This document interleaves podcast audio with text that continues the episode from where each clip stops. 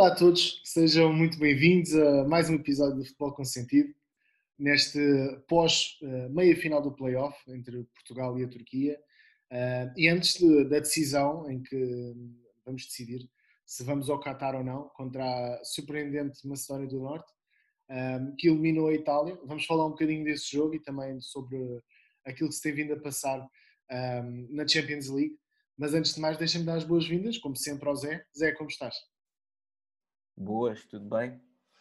Pá, eu digo-te, hoje corremos sérios riscos de replicar aquilo que aconteceu no Canal 11 se falarmos muito da seleção, porque pá, os meus níveis de ansiedade dispararam imenso neste jogo. Mas o Meite não jogou. É pá, pois pá. Mas, mas falaremos também do Meite. Prometo não ser tão explosivo. Começa bem. Não, mas um, olha, eu percebo o que estás a dizer, porque tivemos um jogo muito, muito complicado. Uh, aparentemente estávamos a gerir muito bem o jogo e de repente aparece aquele penalti uh, que felizmente o Buraco Ilmaz falhou, não é? E, Deu buraco. Deu buraco e Ilmaz. E então a partir daí a coisa. Pronto, depois metemos o terceiro gol e ao mesmo tempo. Não é? a Itália estava a perder com a Macedónia do Norte, foi quase de seguida. Portanto, a, a, a, Santinha que o Fernando Santos tem a olhar por ele uh, fez o seu trabalho e, e, nós estamos mais perto do Mundial. Começa a haver aqui alguma basófia de ah, agora apanhamos a Macedónia do Norte, mas a verdade é que a Macedónia do Norte, uh, num ano, conseguiu ganhar a Itália e a Alemanha também fora. Já como ah. diz também o grande Bastian Schweinsteiger.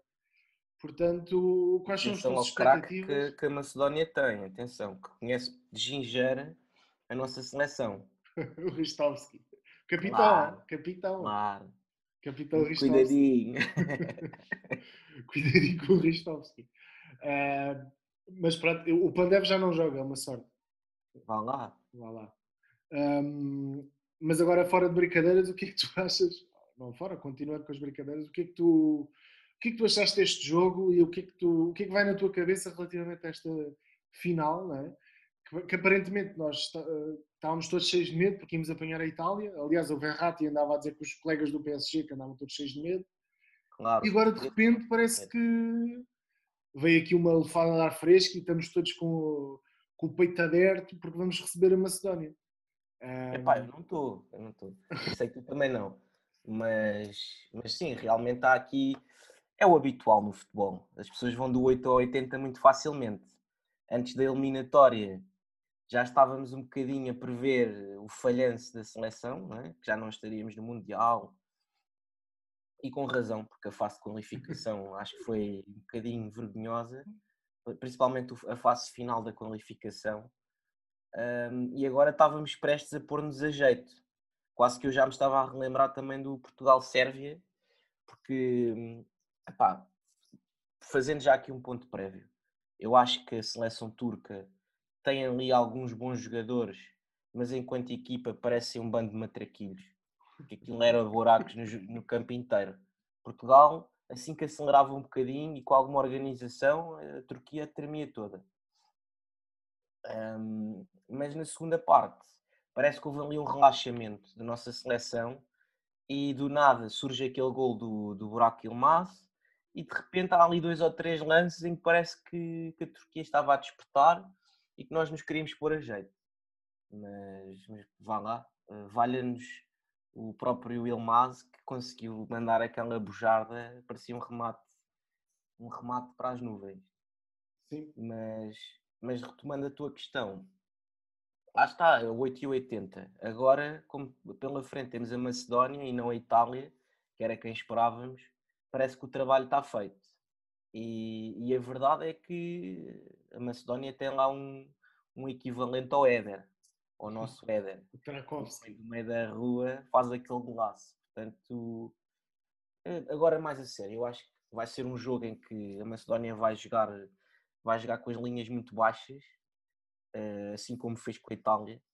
Nós vamos ter provavelmente eh, a iniciativa, posse de bola, mas era muito importante começarmos com um gol cedo, nem que seja de bola parada, para os obrigar a desmontar. e a sair da sua zona de conforto. E aí pode ser que o jogo seja mais favorável para Portugal. Caso contrário, vai ser muito difícil. Sim, eu concordo contigo. E, e até te faço outra pergunta, também dando um bocadinho a minha opinião. Uh, porque a principal novidade que nós vamos ter agora neste próximo jogo é, é a inclusão do Pep. Portanto, eu acredito que o Pep vai ser titular um, e, e, tem surgido algum debate sobre quem é que, quem é que irá sair do 11. E, e naturalmente apresentam-se aqui duas soluções, que é um, ou, ou, subir o Danilo e portanto o Pep fazer a dupla uh, com o Fonte, eventualmente tirando alguém do meio campo, ou então uh, mantendo o Danilo cá atrás e, e, e, o Pep substituindo provavelmente o, o José Fonte, ou, ou, então mantendo o meio campo e saindo o Danilo olhando para este jogo e para aquilo que tu achas que, que poderá acontecer, qual é que seria a melhor uh, alternativa, no teu entender? Olha, eu faço já aqui um ponto prévio que é acho que Portugal tem que começar a pensar seriamente em substituir alguns jogadores. O Pep tem 39 anos e acho incrível como é que é verdade que o Ruben Dias está lesionado, mas como é que nós temos tanta dificuldade para encontrar uma dupla de centrais? É que faz-me confusão. Uhum. Teremos que recorrer a um central adaptado. Mas respondendo à tua pergunta, eu, eu pessoalmente abdicaria do José Fonte, porque acho que o homem está completamente duro de rins. Uh, houve ali umas quantas jogadas que ele andou à procura dos rins no meio do chão e Mesmo o gol deles. O gol deles é. Exatamente. E acho que para o tipo de jogo que vai ser, até fazendo uma ponte com, aquilo, com, com o meu comentário de há pouco, nós vamos jogar com as linhas tão subidas e tão, tanto tempo no meio campo da Macedónia que eu acho que podemos perfeitamente jogar com um defesa central adaptado como o Danilo e que sempre tem, se calhar, acho eu, mais velocidade para numa transição uh, apanhar um, um dos avançados da Macedónia jogaria, nesse caso, ao lado do Pep, o Danilo. Uh, embora eu não acredite que vá acontecer isto, eu acho que ele vai optar pelo José Fonte, mas é o que eu faria. E depois no meio campo, eu gostei do facto de não termos um trinco de raiz, uh, embora eu substituísse o João Moutinho pelo Mateus Nunes. Uh, porque eu acho que vamos precisar também de jogadores que consigam ter progressão de bola. epá, e pronto, e digo isto acho que nós não precisamos de um trinco neste jogo. Uh, não precisaríamos de jogar nem com o Danilo nem com o William no meio campo, porque vamos passar muito mais tempo com bola e precisamos de jogadores capazes de quebrar linhas e ter paciência na circulação de bola. Uh, portanto, até manteria exatamente o mesmo 11 com com o Bruno Fernandes, Otávio e o Bernardo Silva, acrescentaria o Mateus Nunes. Um, e jogava ali com o Danilo, que até poderia muitas vezes ocupar ali uma posição de quase falso trinco, podia ser o jogador a, a, a sair da, da, defesa com bola. Uh, portanto, pá, eu abdicaria do José Fonte. Sim. Uh, além disso, também o, o Cancelo, em princípio, não é? O Cancelo também agora teve. teve um, falhou o jogo na meia final por castigo e imagino que também vai ser titular um, no lugar do Dalot. Um, em relação à baliza, mantinhas o Diogo Costa? Gostaste daquilo que viste? Mantinha, mantinha. Mantinha porque eu acho que o Rui Patrício não tem feito uma época muito boa na Roma. Uma época, não estou a dizer que é má, mas não, não o vejo assim numa forma física muito boa. E o Diogo Costa acho que até jogou bem e tem uma característica que eu aprecio muito. Ele consegue colocar muito bem as bolas a longa distância. Houve ali umas quantas jogadas que ele ah, parecia que fazia autênticas assistências e eu acho que isso é muito importante hoje no futebol moderno. Para além de que ele, dentro dos postos, é um guarda-redes, portanto, acho que faz sentido, faria sentido mantê-lo, na minha opinião. Eu concordo. Acho que hum, não, não digo que seja uma transição definitiva, uh, até poderá ser, é? porque um, realmente o Diogo tem feito uma época muito boa no Porto. Uh, roubou a titularidade, não foi um guarda-redes qualquer, foi um guarda-redes de, até de seleção argentina. Um, e, e, tem feito uma época muito boa e acho que ele esteve muito bem. Um, talvez num jogo em que nós estivéssemos com, a jogar contra uma equipa que nos obrigasse mais a estar em, em, organização defensiva, um, mais pela questão da, mais pela questão emocional até, uh, por ser um guarda-redes que não está muito habituado a jogar com aquela defesa, talvez eu considerasse a inclusão do Rui Patrício, mas eu acho que ofensivamente mesmo o, o Diogo acrescenta mais na construção até do que o Rui, portanto eu, eu também mantinha. Uh, para mim, a, a, principal novidade, além destas que nós já falámos aqui, e o jogador que me vem sim uh, mais à cabeça que poderia ser muito importante jogar no início, eu, eu, concordo com a questão do, do Mateus Nunes. Uh, acho que isso não vai acontecer, acho que vai manter o, Monti, o Motinho e, e, pronto, dou de barato, é. dou de barato, não, não é algo que me. Um, o Bruno Fernandes não tem estado muito bem nos jogos da seleção um, e por isso eu estava, eu tenho estado a pensar se não seria uma boa oportunidade para colocar o João Félix porque é um jogador que tem estado numa forma uh, muito, muito, muito assinalável.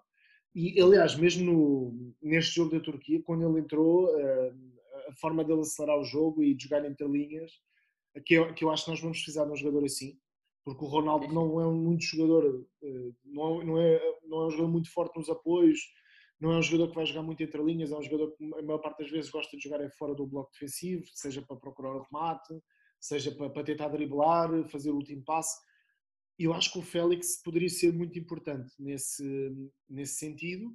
Uh, se calhar remetendo o Bernardo Silva para um papel mais de construção, uh, até como ele jogou agora na Turquia, mas eu acho que poderia ser interessante jogar com, com o Félix, uh, mais no apoio ao, ao, ao Cristiano, e, e, mantinha o Otávio, porque acho que o Otávio foi o melhor jogador em campo contra a Turquia.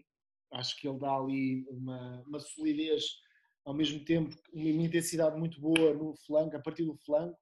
Uh, é muito forte Ai, na pressão alta é muito forte. É muito forte, portanto eu acho que nós Faz aquele tipo de trabalho sujo, pá. É. Aquele trabalho de jogador chato que faz aquelas Sim. faltas necessárias, carraça. Sim, e, e, nós não temos um, propriamente um avançado que vá pressionar muito, não é? é ou nada. O Cristiano não é? não é nada não funciona nada. Portanto, eu acho que nós precisamos de um jogador também que, que, faça esse trabalho. O Jota também é um jogador forte nesse aspecto, também está habituado a isso no Liverpool. Portanto, eu mantinha o Jota. Um, a minha dúvida seria mesmo se, se manteria o, o Bruno Fernandes ou se, se o tiraria, por exemplo, se calhar arriscava uma forma mais arrojada, colocando se calhar o, o Félix um, e jogando mais numa espécie de duplo pivô cá atrás com o Motinho e com o Bernardo Silva ou com o Mateus Nunes eventualmente Acho que o Mateus Nunes seria interessante, tendo em conta que é um jogador que cobre mais campo do que o Motinho. Uh, por outro lado, o Motinho é mais forte na construção uh, e a gerir os tempos de jogo. É um jogador também que, tem uma experiência, tem muita experiência. Sabes que eu não, não morro de amores por ele, mas depois pá, tenho, de, tenho de dizer isso.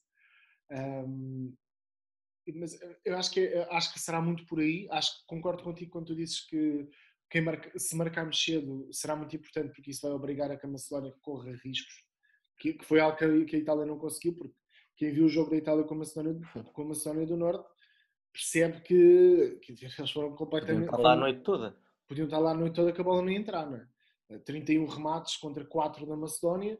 E, e, portanto eu acho que hum, vai depender muito daquilo que Portugal faça ofensivamente e se nós conseguimos eh, marcar, uh, marcar na primeira parte, acho que isso vai fazer com que depois o jogo se torne mais fácil porque vão começar a surgir outros tipos de espaços, porque como é óbvio uma equipa a perder um zero numa, numa final de um playoff não vai manter-se a jogar com as linhas tão recuadas como eu acredito que a Macedónia vai fazer.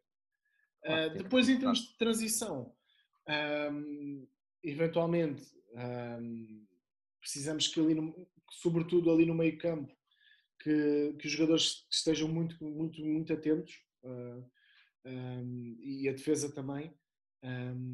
Um, e, portanto, mas eu acho que eu por aí uh, imagino que, que, a equipa vai dar uma boa resposta. Não gostei muito da equipa defensivamente contra a, contra a Turquia, não gostei.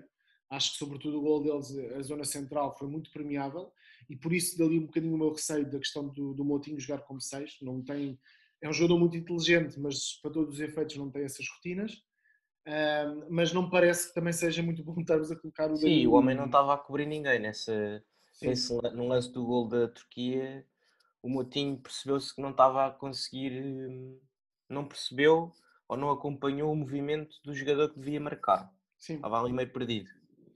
Sim, e concordo. Eu acho que nós tínhamos um jogador que era perfeito para jogar, por exemplo, este jogo, mas ele não está disponível, que era o Ruben Neves.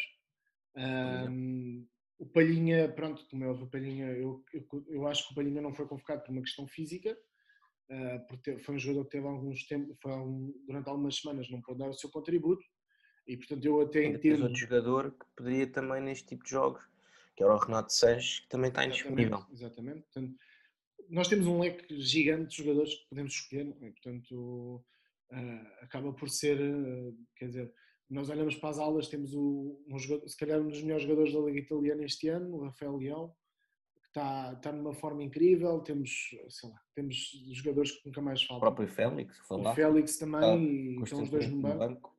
O André sim. Silva. Portanto, eu acho que nós vamos ter, mesmo que o jogo não esteja... Guedes. Sim, sim, o Guedes também tem feito uma o boa Rafa não, foi, não foi convocado. Sim, portanto o Rafa, eu acho que nós temos várias alternativas e eu estou confiante que nós vamos, vamos ganhar, uh, com respeito, obviamente, uh, e, e, claro que tivemos a sorte da Itália não, ter, passado, não ter passado. E até te digo mais, o próprio Vitinha era um jogador que até gostaria de ter visto alguns minutos em campo, numa fase em que precisávamos de gerir mais uh, vantagem. E há um outro jogador que foi para o Sub-21 e que eu até acredito vai estar presente no Mundial, que é o Fábio Vieira. Sim. Um, mas é só para complementar o que dizes, nós temos uma pool de jogadores fantástica. E, e até por isso te digo, uh, choca-me um bocado ver continuarmos com esta mentalidade conservadora do Fernando Santos, em que continuarão a jogar os Pepes da vida, o Cristiano Ronaldo, uh, o João Moutinho, o William, estes jogadores todos que já remontam aos tempos da, da velha senhora, da outra senhora, epá, pronto, ok, podem ser bons jogadores, cuidado que têm, mas nós custa-me é ver tantos jogadores com potencial e que acabam por não ter oportunidades nenhumas na seleção por, por causa do conservadorismo. Uh, Cristiano é aquele jogador que nunca, nunca, nunca sai. Uh, E, e, nós até já abordámos o tópico aqui noutros, noutros episódios, e eu acredito fielmente que mais do que qualquer tipo de graxismo do Fernando Santos para com a, o, Cristiano Ronaldo, eu acho que isto deve-se a outros fatores, fatores meramente financeiros, porque a Federação Portuguesa de Futebol uh, deverá receber prémios diferentes dos patrocinadores, estando o Cristiano em campo ou não estando. Deve haver objetivos, de género, Cristiano se tiver 90 minutos, a, a Federação recebe X. Tiver 60, recebe Y. Se não jogar, não recebe nada. Isso faz com que quase automaticamente uh, existam ordens para que ele nunca saia. Ou saia só em situações um, pá, pronto, extremas, em caso de lesão, assim. Pá, eu sei que pode ser polémico o que eu estou a dizer e não tenho fundamento nenhum para o que estou a dizer. É uma suposição minha, mas acredito que seja por algo deste género porque às vezes é constrangedor um, e, é normal, ele tem 37 anos, não tem a agilidade de outros tempos. Sabes que eu adoro o Cristiano, Epá, mas quando tens jogadores como o Rafael Leão, como o Félix, como o André Silva, como tantos outros, e não lhes dás minutos, epá, não, não faz sentido nenhum. nenhum. Sim. E neste momento o Pep só continua a jogar sempre porque realmente não temos grandes alternativas. Hum, não é Sim. é normal um jogador com 39 anos ser a única referência defensiva da seleção. Claro que agora surge o Rubem Dias, mas, mas fora o Rubem Dias não temos mais ninguém. Tá. Sim.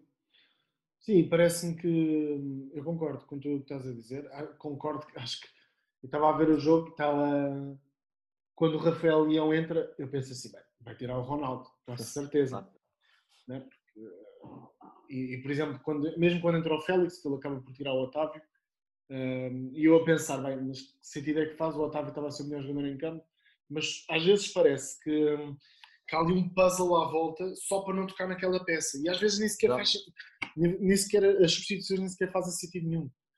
Exatamente. Uh, e ainda por cima um jogador que é assim, a primeira parte eu acho que ele fez um bom jogo, um, mas a segunda parte foi completamente zero.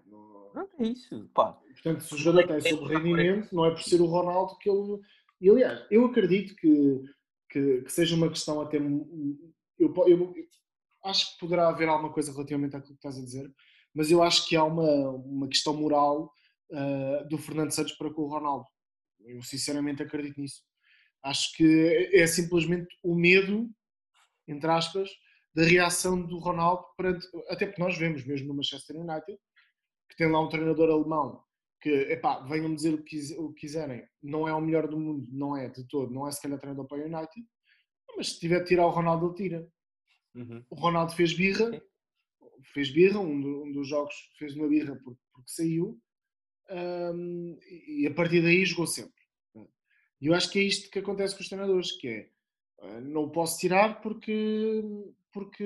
Medo da reação. Ou de... Medo da reação. Como é que ele possa desestabilizar o balneário? Sim, e eu até acho que, é assim, eu acho que este vai ser, oh. vai ser o último Mundial, caso nos apuremos, e como obviamente espero que sim, e acredito que isso vai acontecer, acho que vai ser o último Mundial do Ronaldo, e acho que vai ser o último na grande competição do Ronaldo. do Ronaldo. Sim, eu, eu, eu acho, acho, que, que as pessoas têm que saber despedir. Sim, E pá, eu sou-te sincero, sabe, sabes, aliás, ambos gostamos muito do Cristiano. Um, ele acompanhou, nós, melhor, a nossa, ele acompanhou a nossa geração, não é?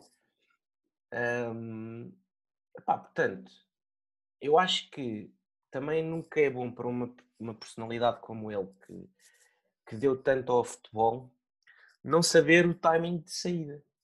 porque a imagem dele sairá sempre muito mais desgastada do que se ele soubesse parar na altura certa.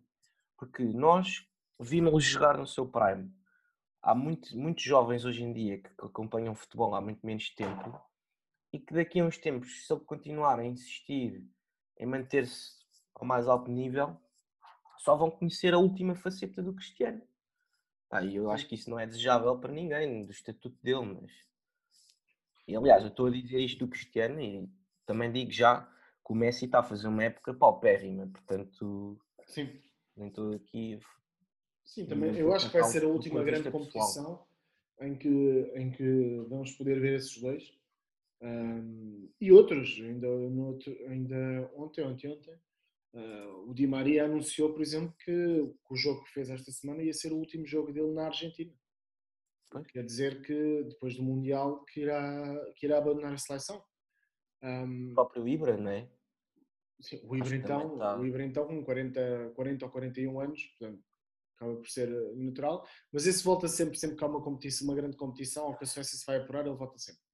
Exato. Quando é as qualificações, ele deixa a Suécia de fora. Mas quando há uma grande competição envolvida, ele já vem. Um, mas eu acho que sim, acho que vai ser a última oportunidade que nós vamos ter para ver muitos desses jogadores. Um, e, e, pronto, e depois, naturalmente, eu acho que vai acontecer uma renovação na seleção e, e, e essa renovação eu acho que passará também pela, pelo banco do selecionador. A não ser que a seleção seja campeã do mundo, e aí acho que não há argumentos para tirar de lá. Mas. Ah, das caras, mas. Pois, mas eu acho que vai passar, eu acho que vai passar por aí. Não sei, não sei por que passará. No outro dia perguntava uh, a um amigo quem é que ele achava que poderia pegar caso nós não nos apurássemos. E ele lançou o nome do Jorge Jesus. Eu não acredito minimamente que o Jorge Jesus, nesta fase, que queira pegar na seleção. Não. Não acredito. Até o vejo a querer voltar à Liga Portuguesa para, jogar, para treinar um Porto, por exemplo. Sim, também acho mais por aí. Também vejo mais por aí. Um, se bem que eu acho que ele continua. Pronto, eu não quero mudar o tópico, mas acho que ele continua à espera que o Paulo Souza seja despedido do Flamengo quando voltar a meter-se lá. Um, mas pronto, passando isso à frente, eu acho que nós temos todas. E agora já tocámos em muitos pontos, tanto o futuro da seleção como aquilo que poderá ser este jogo. Mas concentrando neste jogo, acho que nós temos de ter uma determinação muito superior àquilo que a Itália teve. A Itália teve sempre por cima, mas acho que temos, temos de ir mesmo com tudo. Tem de ser um, temos de entrar com todo o respeito e saber que vamos ter uma equipa do outro lado que provavelmente vai correr muito mais do que nós, ou que vai tentar correr mais. E, e acho que a atitude da equipa é que vai definir muito daquilo que vai ser o, o resultado final. Mas eu acredito que vamos estar no Qatar uh, em novembro, acho eu. Uhum. E, e, pronto, e, vamos, e, e, acho que vamos passar. Sinceramente, eu acredito. Aliás, acho que seria uma, uma hecatombe de tal forma, depois disto tudo, nós ainda sermos eliminados da, pela Macedónia do Norte, parece quase abeçado. Agora, desde, tinhas a Macedónia, agora vir a Macedónia do Norte, parece que aquilo pá, é uma, uma seleção top. Uh, parece que a malta. Enfim. E, e, toda a gente usava a história do Dor. Uh, acho uma piada incrível. Um, mas pronto, eu acredito que nós que vamos estar lá e acredito que as coisas vão, que vão, que vão correr bem na terça-feira. Um, e pronto, e vamos continuar a levar com o Fernando Santos, mas olha, acho, ah, acho, que, acho que pronto, vai, vamos, vamos, vai ter de ser assim. É, é o que é. Um, mas eu acho que vamos, vai ser sempre aquela velha questão que é olhas para esta equipa, olhas para o leque de jogadores que tens sem ser no centro da defesa, como tu disseste, mas em todas as outras posições, e pensas o que é que um treinador faria com aquilo?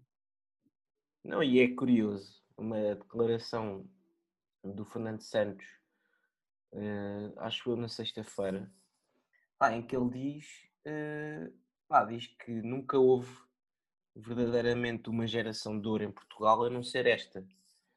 Portanto, mas, mas é esta, acho que era o Pepe, o João Moutinho, o Cristiano.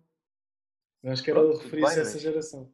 Mas o que eu quero dizer é uh, atualmente ele ainda pode contar com esses jogadores uh, e ele não abdica, não tem abdicado deles. E para além disso, acaba por ter muitos outros em subrendimento, como já destacámos.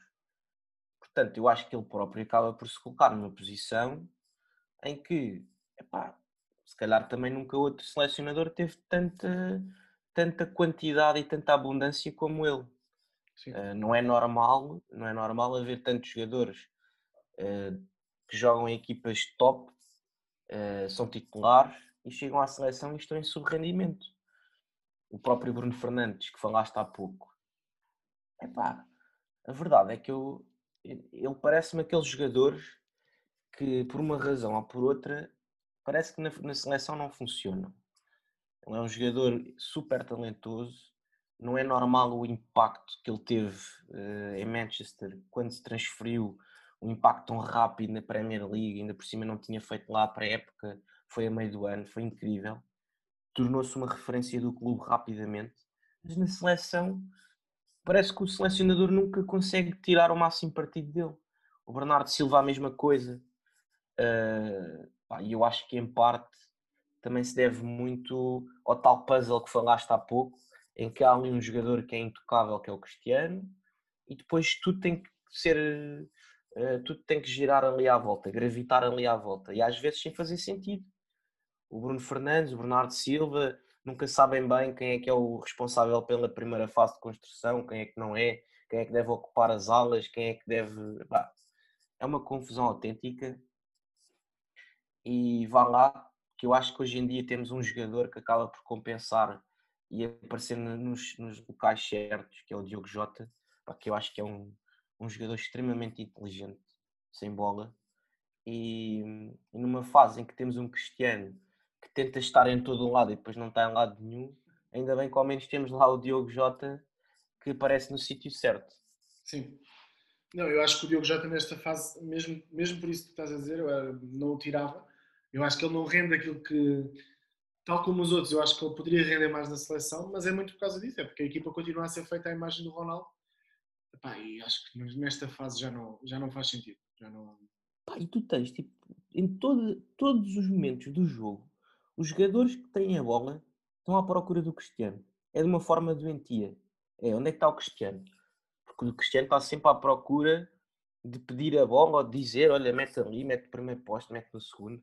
Até houve aquele, houve um, um livro, acho eu, que há uma imagem que se tornou viral, que é o Cristiano, que começaram a dizer que o Cristiano e o Bruno já estavam a usar símbolos deles, do Manchester United. Pá, que era o Bruno, ia bater o livro, mas a preocupação dele foi onde é que está o Cristiano? Onde é que está o Cristiano, o Cristiano a dar-lhe indicação e depois consegue cabecear a bola, mas estava em fora de jogo. Epá, eu passei-me. mas és burro ou quê? Estás a pedir a bola e estás fora de jogo. Enfim. Sim, é, é como te digo, acho que temos de dar o passo em frente uh, e isso não implica não implica desvalorizar aquilo, tudo aquilo que o, que o Cristiano fez pela seleção, Uh, mas acho que pelo menos até ao Mundial, e oxalá chegamos lá, acho que ainda vai ser muito assim, por isso é que eu também não te vejo muito mais à seleção. Uh, e teremos tempo, caso, caso, vamos para, caso a gente consiga qualificar vamos ter tempo para, para analisar o que é que poderá ser eventualmente o Mundial, mas eu acho que vai ser sempre mais do mesmo. E acho que mesmo nos apuremos, nunca vamos estar. Uh, vai sempre haver expectativa, mas vai sempre ser uma expectativa nunca muito alta por tudo isto. E é pena, é pena com, talvez com a melhor seleção de sempre que nós tivemos. E eu não tenho, eu sei que já tivemos grandes seleções, mas eu acho que esta verdadeiramente em termos de quantidade é a melhor seleção que nós já tivemos. Uhum. Um, e é uma pena olhar para isto e pensar, ok, mas vão chegar lá e a forma de jogar vai ser sempre a mesma e, e nunca, vamos, nunca vamos poder potenciar os jogadores que temos porque o, o engenheiro não sabe mais do que isto. Pois. Agora, vamos ver. Uh, até lá, vamos, vamos pensar primeiro na terça-feira. E oxalá o Cristiano espete três gols na Macedónia e, e, vamos continuar todos a achar que a equipa tem de ser feita em função dele. E pronto, e, e, e logo vemos o que é que vai acontecer. Mas pronto, Exato. continuando em, em, temas aqui da Elite, e agora fazendo aqui uma passagem para o futebol de clubes, tivemos a Champions, oitavos de final, um, um apuramento, a meu ver, surpreendente do Benfica. Uh, um, li uma história esta semana de alguém que disse que, que, a forma como o Benfica passou foi um bocadinho como a Macedónia passou frente à Itália. Foi, foi parecido, não foi igual, mas foi parecido. Uh, mas foi, foi uma estratégia do Veríssimo que, que, pronto, que acaba por ser o, a, a pá do, do Jesus uh, o único treinador a levar o, o Benfica aos quartos de final nos últimos anos. O Kuman também já, já tinha levado mas já foi há, há, há uns 15 anos, talvez. Um, mas pronto, o Veríssimo acaba por ter todo o mérito. E agora a grande questão que surge é: será que o Veríssimo vai ficar no Benfica? Porque isto agora. Então, então se passar o Liverpool, não sei. O que é que tu achas? Como é que viste este apuramento e o que é que tu. Quais são as tuas expectativas para o jogo dos quartos de final? Claro, é foi um apuramento, antes de mais, importantíssimo para o, futebol português. Diplomata, um, diplomata, espetáculo. Não, é verdade. Eu ia aproveitar só para lançar aqui um, um debate. Depois eu gostaria de falar com, questionar também o que é que achas. Agora temos a Liga Conferência e precisamente no ano em que surge a Liga Conferência temos a Holanda, que a meu ver é discutível, mas, mas nos últimos anos não tem estado ao nível da Liga Portuguesa, a nível de pontos, nas competições europeias, e este ano uh, poderemos eventualmente, já se diz que talvez consigamos terminar à frente da Holanda a nível de, de, pontos, mas que a Holanda pode, pode começar o ano que vem em primeiro, à nossa frente. E eu acho que em parte isto vem também de, para mim do disparate que é sempre achei que não faria sentido os, as vitórias na Liga Europa valerem tanto como na Champions e muito menos acho em relação às vitórias na, na Liga Conferência. E então, pronto, temos uma super Holanda a amelhar pontos que nunca mais acabam. E portanto aí uh, acho que a vitória do Benfica acabou por ser muito, muito importante para, para Portugal. Mas, mas claro que acabou por ser uma surpresa porque a equipa que mais golos tem marcado, que bateu o recorde, ou igualou o recorde de pontos da fase de grupos, eh, em super, pá, uma máquina demolidora, eh, e nós bem sabemos que já o Sporting tinha enfrentado o Ajax e não se deu nada bem. Que ah, o Benfica, com mérito, teve uma estratégia humilde, acho que o Veríssimo foi inteligente, colocou uma equipa que não precisou de recorrer àqueles três centrais do Jorge Jesus, agora o, o Veríssimo optou por uma defesa a 4 e muito bem, acho que o Benfica tem melhorado imenso o rendimento no, no, no último mês e, e, surpreendeu. É verdade que foi um bocadinho uma vitória à imagem da Macedónia.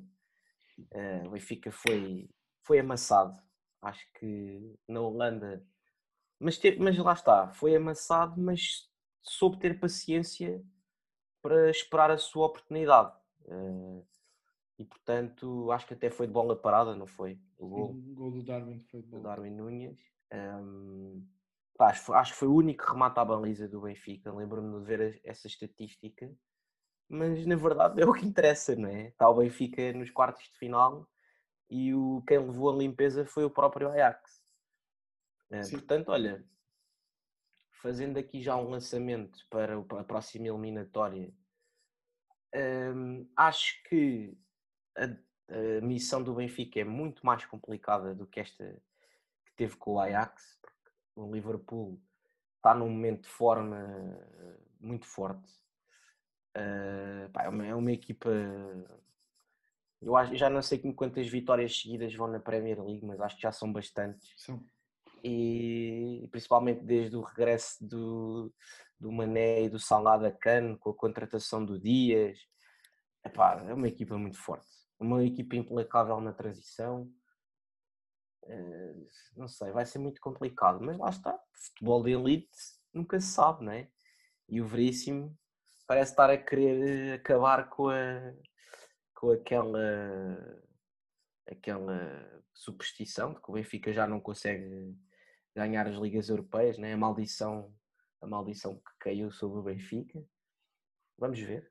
Não acredito que o Benfica, obviamente, não parte com, com favoritismo, mas está no leque das oito melhores equipas europeias, mais que não seja por estar nos quartos da Champions, há de ter a sua, a sua, os seus, nem que sejam os seus 40% de hipótese de ganhar.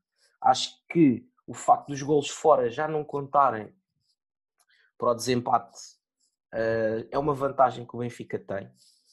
Um, pá, portanto, acho que o Benfica tem que ser muito inteligente a jogar em casa. Acho que até é bom o Benfica começar a jogar em sua casa.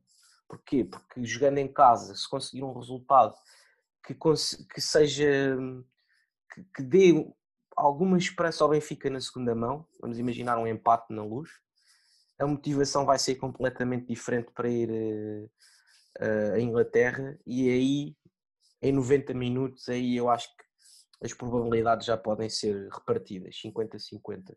Acho é que em casa o Benfica tem mesmo que ser muito inteligente. Se tiver que jogar com linhas muito baixas, da pá que seja, se acabar o jogo com 20% de posse de bola, que seja. Acho que esse foi o grande erro do, do Sporting na eliminatória com o City, em que não, foi, não era favorito de todo, mas quis entrar na primeira eliminatória com tanta vontade de jogar bem e bonito, rapidamente a estratégia, a estratégia saiu furada. Pá, e depois na segunda mão se viu que pá, com uma estratégia mais humilde, linhas baixas, transição, poderíamos ter tido outra, hum, Pá, não, podia, não é que ganhássemos, mas o resultado seria completamente diferente. Sim, eu, eu concordo. acho que, pronto, tendo em conta aquilo que poderia sair no sorteio, uh, fora o Villarreal, uh, tudo o resto seria uh, muito complicado nesta fase. Um, mas acho que mesmo assim, dentro daquilo que pode ser, acho que saiu, talvez saiu a par do Bayern Munique e do City. eu acho que são estes três os grandes candidatos um, antecipo, aliás, que, que estes três estejam nas meias finais. Um, Cuidado com o Real. Pá. A minha dúvida, pronto, mas eles podem estar os quatro, até pelo sorteio. Sim, sim. Um, Deixa-me deixa consultar aqui muito rapidamente. Sim, mas, mas podem porque, pronto, porque realmente sei, ficaram todos. Uh, uh, eu digo cuidado com o Real na questão do favoritismo, porque Sim. o Real é aquela equipa que tem, pá, tem Champions no código genético. Sim, mas o Real tem, tem aqui uma questão que eu acho que, é, que tem vindo a surgir e não vi tanta gente a falar sobre isto. O Real sofre um bocadinho de uma dependência do Benzema. Um, e aliás, o El Clássico mostrou um bocadinho isso, não é? Foram amassados, levaram, levaram um banho de bola do Barcelona, uh, que parece que está a voltar uh, em, em, grande, não é? uh, algo que não se esperava não é? no início da época, quando nós fazíamos as análises do Coleman, que eu dizia que o Benfica ia passar pelo, pelo Barcelona, porque aquela equipa do Barcelona era pior que o tom dela, e agora de repente temos, e o futebol é maravilhoso por causa disso, não é? porque agora de repente o Chave vai para lá, contratam alguns jogadores uh, que nem estavam a ter um rendimento, se olhares por exemplo para o Adama Traoré e para o Aubameyang, fizeram a primeira metade de época miserável se calhar na Premier League, e, e agora no Barcelona, sobretudo Torres não era, Sim, exatamente. não era um jogador indiscutível. Ferran Torres, exatamente. E, e, pronto, e de repente tens aqui uma equipa que está.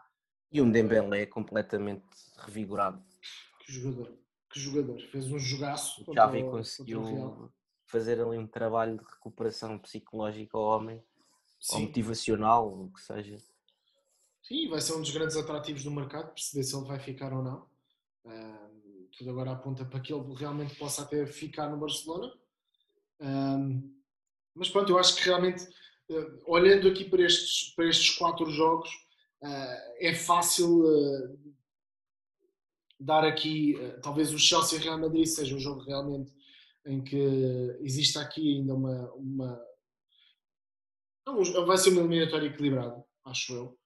E há o fator Atlético Madrid, que é um fator complicado porque é uma equipa que normalmente nas eliminatórias é muito dura de roer e o City tem uma. Este é mesmo o tipo de eliminatória que eu, que eu vejo o City a perder. Eu um, também acho.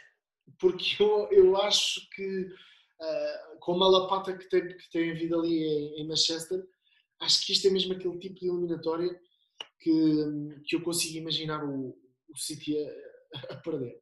O Villarreal despachou os Juventus daquela forma, mas contra o Bayern, acho que o Unai Emery é, é, um, é um treinador especialista em, em, em, competições deste género, sobretudo na Liga Europa. Na Liga dos Campeões ainda não tinha dado muitas cartas, mas, mas eu acho que vai ser que também vai ser uma eliminatória.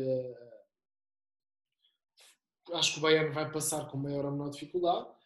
Relativamente ao Benfica Liverpool, eu acho que aqui temos em, em jogo algo ainda Claro que o Liverpool é claramente favorito, ainda disseste 40%, e eu acho que ainda foste simpático, eu não dou mais, sei lá, 10% de, de possibilidades ao Benfica. Agora, eu acho que temos de quebrar aqui um estigma que tem havido nos últimos anos relativamente ao futebol português quando joga contra equipas inglesas, porque o, o Porto foi, foi completamente amassado pelo Liverpool, o Sporting foi completamente amassado pelo, pelo City, e, e portanto acho que esta eliminatória uh, pode, pode, vai ser muito importante também nesse sentido, que é um, o, se o, Liverpool marcar no início do, do, primeiro jogo, que é na luz, eu acho que a eliminatória poderá seguir para esse, para esse caminho. Um, mas caso o Benfica se vá aguentando e quiçá consiga um empate, até, ou, ou até um, uma vitória assim um bocadinho uh, à imagem daquilo que conseguiu contra o Ajax, depois indo para Anfield uh, com aquele caldeirão um, poderá eventualmente ter as suas hipóteses. E o futebol, quer dizer, quem é que imaginou que a Macedónia do Norte ia eliminar a Itália? Portanto, eu não, não, não me chocaria que o Benfica conseguisse eliminar o Liverpool. Agora, tudo aquilo que é a minha análise e todos os dados que eu tenho ao meu dispor, eu fico, acho que era talvez a maior surpresa do ano se o Benfica se este Benfica conseguisse eliminar o Liverpool. Um, que é uma equipa super determinada e, e, que tem tido um rendimento inacreditável. Tu dizias que tem uma série de vitórias muito, muito boa e é verdade, é uma equipa que, por exemplo, neste ano civil eh, de 2022 ainda não perdeu. A última derrota foi em 2021, no final de 2021, com o Leicester para a Premier League, e que desde aí já ganhou, inclusivamente, uma, uma, uma taça da Liga Inglesa e que tem, tem limpado e, e está na luta de volta uh, algo que, seria impensável há uns meses pelo, pela Liga Inglesa, que vai fazer o City soar muito. Um, e, e, portanto, eu acho que não, não, consigo imaginar outra coisa que não seja o Liverpool uh, ganhar e até com, por números importantes. Mas seria interessante nós conseguirmos quebrar o estigma de levar 5 a 0 das equipas inglesas quando elas vêm cá jogar, porque ultimamente tem sido esse o, tem sido esse o nosso registro. Portanto, espero que o Benfica consiga quebrar essa, esse, essa norma e que, e que dê luta ao Liverpool uh, e que surpreenda outra vez toda a gente, mas desta vez eu acho que uh, seria realmente uma, uma surpresa inacreditável. Mas oxalá que isso aconteça e que, e que tenhamos uma equipa portuguesa nas meias finais da Liga dos Campeões, uh, não só por causa do ranking, e concordo contigo, a história da, da Holanda relativamente à, à Liga Conferência que anda a jogar com o Dinamo Tbilisi, com o Slavia de Praga, não sei o quê. Eh, quer dizer, eh, nada contra essas equipas e, por exemplo, a Roma agora apanhou uma equipa que, que, que lhes deu 6 a 1, uma equipa norueguesa. Um, mas, epá, acho que, acho que nós eh, temos, acho que não faz sentido nenhum as vitórias na, na Liga Conferência valerem o mesmo que as vitórias na, na Liga dos Campeões. Uh, até porque seria muito fácil meter o Sporting, o Benfica e o Porto na Liga Conferência. Eu acho que seriam competições em que seriam sempre candidatos a chegar pelo menos às meias finais. Aliás, como se está a ver com o PSV e com, com o Feyenoord uh, nessa competição. Posto isto, e, e, para não deixar aqui também uh, uma outra surpresa que aconteceu, não sei se tens mais alguma coisa a dizer relativamente à, à Champions. Uh, não sei se concordas ah, comigo relativamente aos, aos, possíveis vencedores.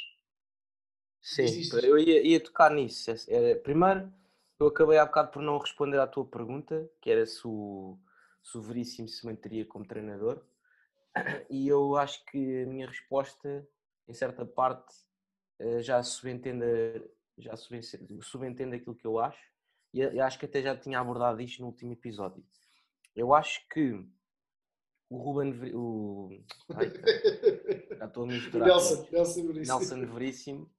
Uh, acho que pode perfeitamente ser o treinador do Benfica da próxima época.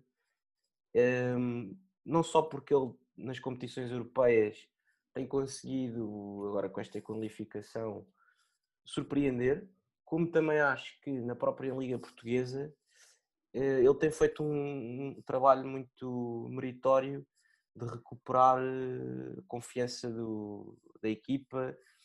Um, aliás, ele nos últimos jogos só me recordo do empate uh, do empate que eles tiveram em casa. Uh, já não me recordo bem com quem, mas sei, sei que foi, pá, foi uma expulsão muito cedo no jogo do. Vizela. O Vizela, exatamente. Uh, Recordo-me também do, da vitória deles ao, ao Vitória de Guimarães, na altura eu, eu recordo-me foi até com bastante facilidade. Uh, e, e, agora no último jogo do Sporting com, com, em, Guimarães deu para perceber que o Vitória é tudo menos uma equipa fácil. portanto, também há que dar mérito a, esse, a estes resultados que o, que o Nelson Veríssimo tem tido, em que tem apostado num sistema tático diferente daquele que o Jorge Jesus iniciou a época e tem apostado em alguns jogadores que, que não eram indiscutíveis para o Jorge Jesus. Uh, tenho gostado muito da introdução do próprio, ou seja, não só do, do Tarabat, mas também do Gonçalo Ramos. Tarabat. Uh, Tarabat. É, tá barato, Tarabat, é, é como quiseres. Mas acho, que o, mas acho que ele no meio campo complementa-se muito bem com o Weigl.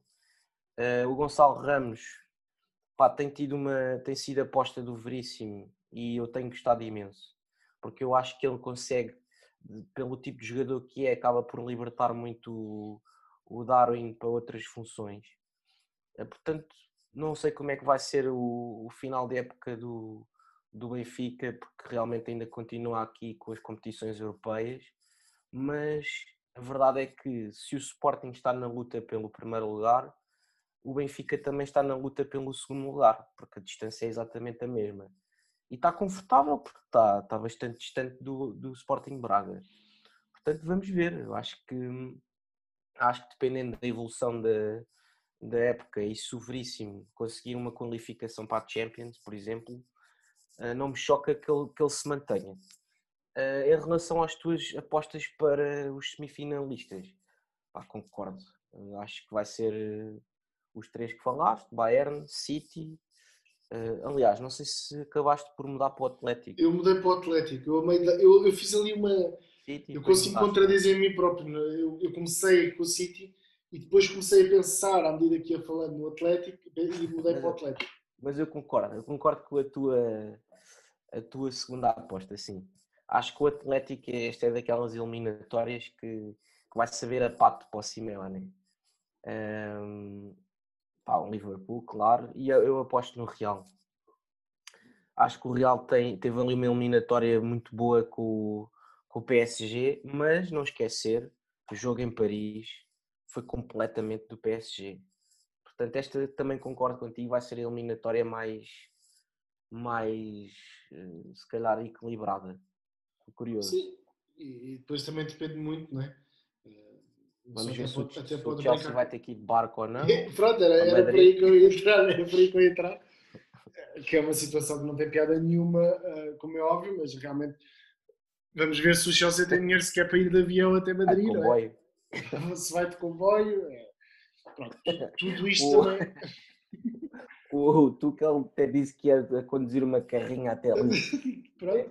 Portanto, ele, eu, mas tudo isto influencia naturalmente também aquilo que é, que é a organização da equipa e que é o, o, é? o, que está a passar à volta da equipa. Eu acho que agora as coisas já estão um bocadinho mais calmas porque uh, autorizaram o, o Abramovich a injetar algum dinheiro, mas toda esta situação eu acredito que acaba por também influenciar um bocadinho a equipa um, e, e, portanto, eu, eu também acredito que o Real acabará por passar, mas é como te digo, depende muito se o Benzema joga ou não. Porque Sim. o Real sem o Benzema, um, eu vejo ali outra equipa. Sim, mas quer dizer, o Real, eu concordo a 100% naquilo que disseste sobre o El Clássico. Epá, eu fiquei de boca aberta com, com o amasso que o Barcelona deu em, no Bernabéu um, eu, eu aí acho que temos duas equipas que estão em ciclos diferentes, que é um Barça que está numa fase de crescimento brutal. Acho que o Xavi realmente foi era a aposta que já os catalães queriam desde o início da época e infelizmente tiveram que levar com o Kuman ainda há ali uns quantos meses. Um, ele está a ser muito inteligente na forma como está a querer construir o plantel na forma como está a recuperar alguns jogadores que já pareciam descartáveis, como o Dembélé. Uh, inclusivamente o Barça já está a trabalhar na próxima época e o próprio o Kessier acho que já é reforço confirmado. Uh, há mais uns quantos que se fala que podem ser reforços, para já ainda não confirmados. Uns parecem mais descabidos que outros. Não, não sei se o Barça realmente tem dinheiro para o Haaland ou não e com o Aubameyang nem sei se faz sentido, mas a investir tanto dinheiro num Haaland, mas depois por outro lado, acho que o Real de facto está super dependente do, do Benzema, concordo a 100% contigo, falta ali outro, outro avançado de referência que claramente vai ser um Mbappé na próxima época, mas acho que o Real também está tão confortável na La Liga que também me pareceu algum, haver ali algum desleixo. Facilitismo, sim. Um facilitismo. A forma como a postura como os jogadores entraram para um El Clássico. Pá, o próprio treinador super tranquilo. Mas pá, foi um amasso. Isso sim. não há dúvidas nenhumas. Sim, e, e, vamos esperar.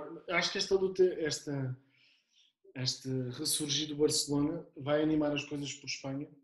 Um, mas eu acho que acho que nós temos aí pela frente uns dois meses, dois meses mais ou menos finais, ou um mês e meio, de época que completamente alucinantes, porque uh, excetuando ali o, a Liga Italiana, por exemplo, está ao rubro, a Liga Alemã está praticamente decidida, mas ainda há ali uma resta de esperança. É o costume, né? Sim, mas é a Liga Inglesa está ao rubro e, e, a Liga Portuguesa não está ao rubro, mas ainda há ali pano para mangas para, sobretudo por causa das, das deslocações que o Porto ainda vai ter. Ainda vamos ter ali muitos jogos eh, interessantes e, e, e claro, com, com, a Champions e com a, com a, Liga Europa, em que já agora eu acho que o Braga tem boas possibilidades de passar o, o Rangers e, e, poder ir a, um, a umas meias finais. Um, e, e podemos, poderemos deixar isso depois para, para a altura quando. quando e o Braga, o Braga frente ao Mónaco com uma facilidade brutal. Sim, limpou o Mónaco de uma forma que eu acho que ninguém estava à espera, sinceramente. Uh, apesar do Mónaco não estar nos dias de glória, mas é uma equipa de Liga Francesa que, que tem um plantel muito, muito superior ao do Braga. E, e, portanto eu acho que foi, foi uma surpresa para toda a gente a facilidade, e como tu dizes, porque foi mesmo limpinho, como o Braga passou. Uh, e portanto eu acredito que poderá fazer o mesmo ao Rangers, sendo que o Rangers uh, da última vez que jogaram, ainda o Rubén Amorim era treinador do, do, Braga, o Rangers acabou por passar, mas eu acredito que o Braga possa, possa vir a, a ganhar e a, e a, e a ir umas meias finais, que seria fantástico. frente ao Dortmund, não foi? O Rangers que eliminou exatamente o Dortmund, nas condições parecidas em que o Sporting os eliminou o Dortmund, porque o Alan também não jogou. Um, mas pronto, mas eu acho que vamos ter aqui um mês e meio alucinante de futebol antes depois de, de, encerrarmos mais uma temporada. Um, mas pronto, olha, foi uma conversa muito boa. Não sei se queres deixar alguma nota. Um, também para não estendermos muito o episódio que já vai longo. E, e pronto, e, e, cá estaremos depois para analisar este mês e meio incrível de futebol que teremos pela frente, em que será difícil quase acompanhar tudo, porque ainda há muita coisa em jogo. E, e pronto, olha, desejar uma Eu acho que a liga semana. que está mais decidida é a espanhola e é a francesa, embora em França o, Paris, o, o PSG esteja a passar uma fase de muita turbulência. Portanto, de resto, realmente vai ser, vai ser muito, muito engraçado acompanhar. Pá. Sim, sobretudo ali a, a, o final da Liga Italiana, em que parece que, que, ninguém quer assumir ali a frente do pelotão. Exato. E, e ali a inglês, em que realmente o Liverpool eh, vai estar numa luta incrível ao City pelo, pelo campeonato. Vamos ver, cá estaremos para analisar. Zé, olha, um grande abraço e, e pronto. E até, até ao próximo episódio. Um grande abraço. Boa semana para todos, para ti também, e até ao próximo episódio.